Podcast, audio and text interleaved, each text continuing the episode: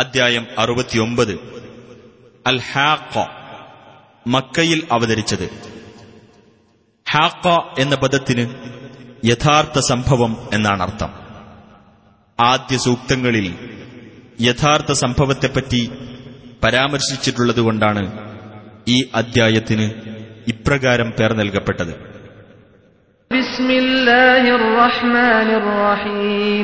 അൽഹാ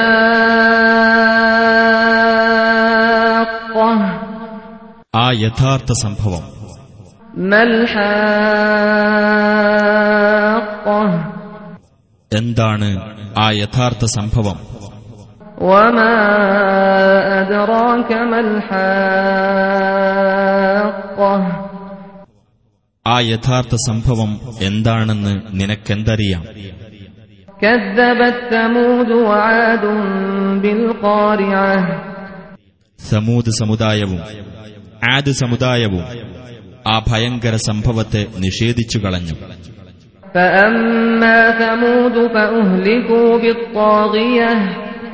എന്നാൽ സമൂത് സമുദായം അത്യന്തം ഭീകരമായ ഒരു ശിക്ഷ കൊണ്ട് നശിപ്പിക്കപ്പെട്ടു.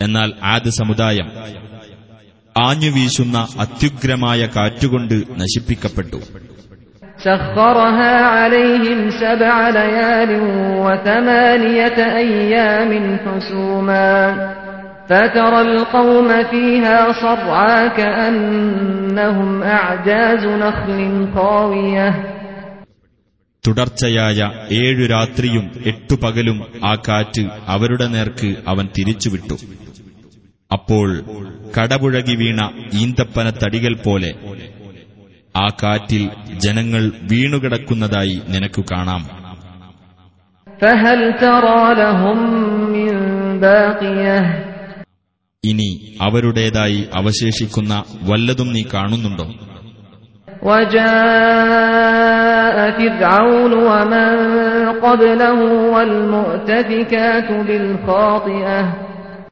ഫിർഔനും അവന്റെ മുമ്പുള്ളവരും കീഴ്മേൽമറിഞ്ഞ രാജ്യങ്ങളും തെറ്റായ പ്രവർത്തനം കൊണ്ടുവന്നു.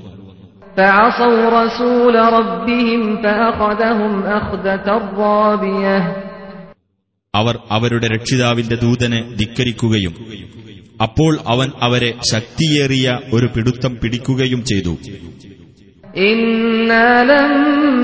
لما طغى الماء حملناكم في الجارية തീർച്ചയായും നാം വെള്ളം അതിരുകവിഞ്ഞ സമയത്ത് നിങ്ങളെ കപ്പലിൽ കയറ്റി രക്ഷിക്കുകയുണ്ടായി لنجعلها لكم تذكرة وتعيها أذن واعية നിങ്ങൾക്ക് നാം അതൊരു സ്മരണയാക്കുവാനും ശ്രദ്ധിച്ചു മനസ്സിലാക്കുന്ന കാതുകൾ അത് ശ്രദ്ധിച്ചു മനസ്സിലാക്കുവാനും വേണ്ടി.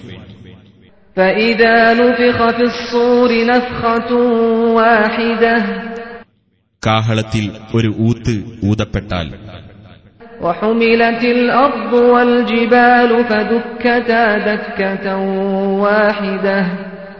ഭൂമിയും പർവതങ്ങളും പൊക്കിയെടുക്കപ്പെടുകയും എന്നിട്ട് അവ രണ്ടും ഒരു ഇടിച്ചു തകർക്കലിന് വിധേയമാക്കപ്പെടുകയും ചെയ്താൽ.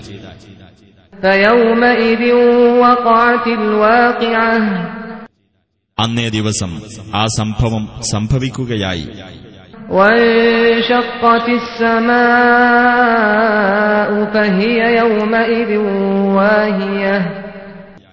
ആകാശം പൊട്ടിപ്പിളരുകയും ചെയ്യും. അന്ന് അത് ദുർബലമായിരിക്കും. والملك على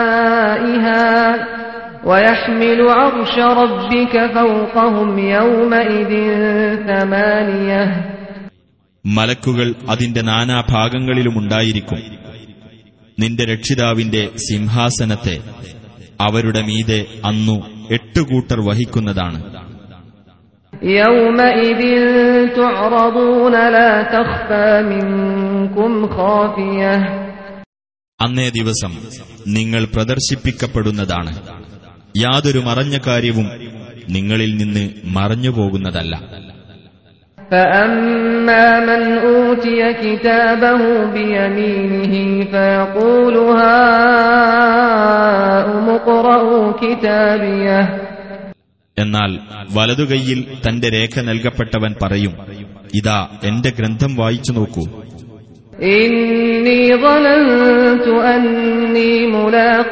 حسابيه തീർച്ചയായും ഞാൻ വിചാരിച്ചിരുന്നു ഞാൻ എന്റെ വിചാരണയെ നേരിടേണ്ടി വരുമെന്ന് فهو في عيشة راضية അതിനാൽ അവൻ തൃപ്തികരമായ ജീവിതത്തിലാകുന്നു في جنة عالية ഉന്നതമായ സ്വർഗത്തിൽ അവയിലെ പഴങ്ങൾ അടുത്തുവരുന്നവയാകുന്നു.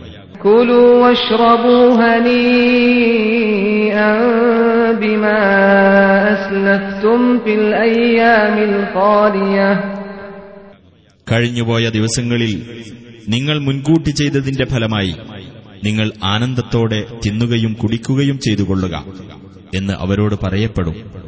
وأما من أوتي كتابه بشماله فيقول يا ليتني لم أوت كتابيه എന്നാൽ ഇടതുകൈയിൽ ഗ്രന്ഥം നൽകപ്പെട്ടവനാകട്ടെ ഇപ്രകാരം പറയുന്നതാണ് ഹാ എന്റെ ഗ്രന്ഥം എനിക്ക് നൽകപ്പെടാതിരുന്നെങ്കിൽ ولم أدر ما حسابيه എന്റെ വിചാരണ എന്താണെന്ന് ഞാൻ അറിയാതിരുന്നെങ്കിൽ എത്ര നന്നായിരുന്നു.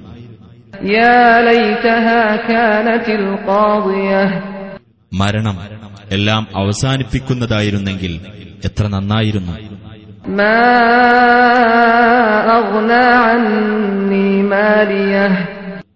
എന്റെ ധനം എനിക്ക് പ്രയോജനപ്പെട്ടില്ല.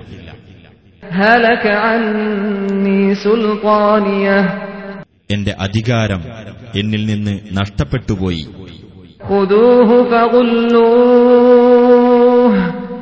അപ്പോൾ ഇപ്രകാരം കൽപ്പനയുണ്ടാകും. നിങ്ങൾ അവനെ പിടിച്ച് ബന്ധനത്തിലിടൂ.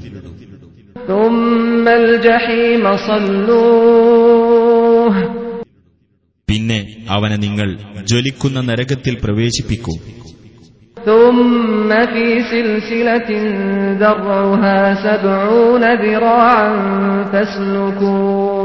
ൂ. പിന്നെ എഴുപത് മുഴം നീളമുള്ള ഒരു ചങ്ങലയിൽ അവനെ നിങ്ങൾ പ്രവേശിപ്പിക്കൂ.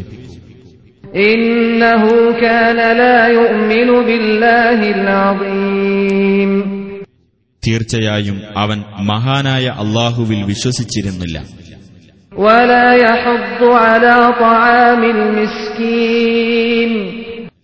സാധുവിന് ഭക്ഷണം കൊടുക്കുവാൻ അവൻ പ്രോത്സാഹിപ്പിച്ചിരുന്നുമില്ല.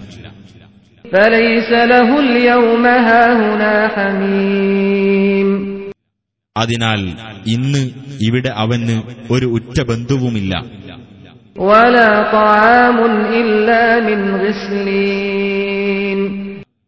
ദുർനീരുകൾ ഒലിച്ചുകൂടിയതിൽ നിന്നല്ലാതെ മറ്റു ആഹാരവുമില്ല. ഇല്ലൽ തെറ്റുകാരല്ലാതെ അത് ഭക്ഷിക്കുകയില്ല.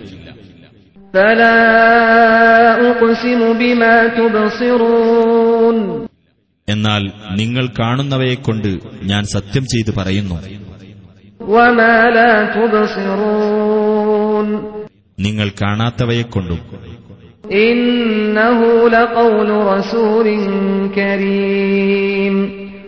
തീർച്ചയായും ഇത് മാന്യനായ ഒരു ദൂതന്റെ വാക്കുതന്നെയാകുന്നു. وما هو بقول شاعر قليلا ما تؤمنون ഇതൊരു കവിയുടെ വാക്കല്ല വളരെ കുറച്ചേ നിങ്ങൾ വിശ്വസിക്കുന്നുള്ളൂ ولا بقول كاهن قليلا ما تذكرون ഒരു ജ്യോത്സ്യന്റെ വാക്കുമല്ല വളരെ കുറച്ചേ നിങ്ങൾ ആലോചിച്ചു മനസ്സിലാക്കുന്നുള്ളൂ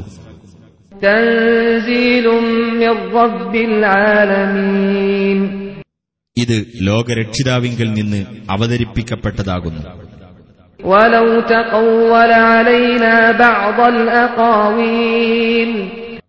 നമ്മുടെ പേരിൽ പ്രവാചകൻ വല്ല വാക്കും കെട്ടിച്ചമച്ചു പറഞ്ഞിരുന്നെങ്കിൽ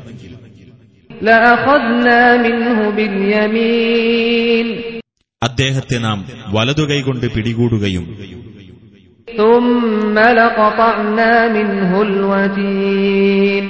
എന്നിട്ട് അദ്ദേഹത്തിന്റെ ജീവനാഠി നാം മുറിച്ചു കളയുകയും ചെയ്യുമായിരുന്നു.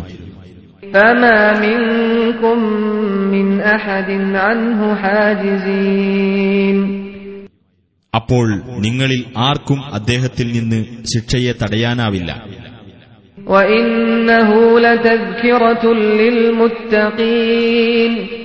തീർച്ചയായും ഈ ഖുർആൻ ഭയഭക്തിയുള്ളവർക്ക് ഒരു ഉത്ബോധനമാകുന്നു.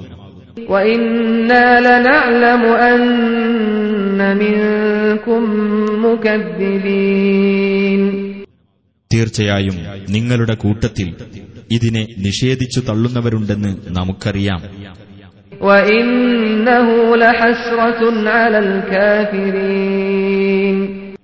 തീർച്ചയായും ഇത് സത്യനിഷേധികൾക്ക് ഖേദത്തിന് കാരണവുമാകുന്നു.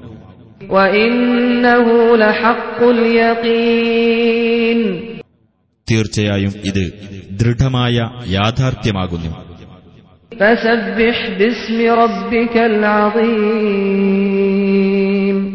അതിനാൽ നീ നിന്റെ മഹാനായ രക്ഷിതാവിന്റെ നാമത്തെ പ്രകീർത്തിക്കുക.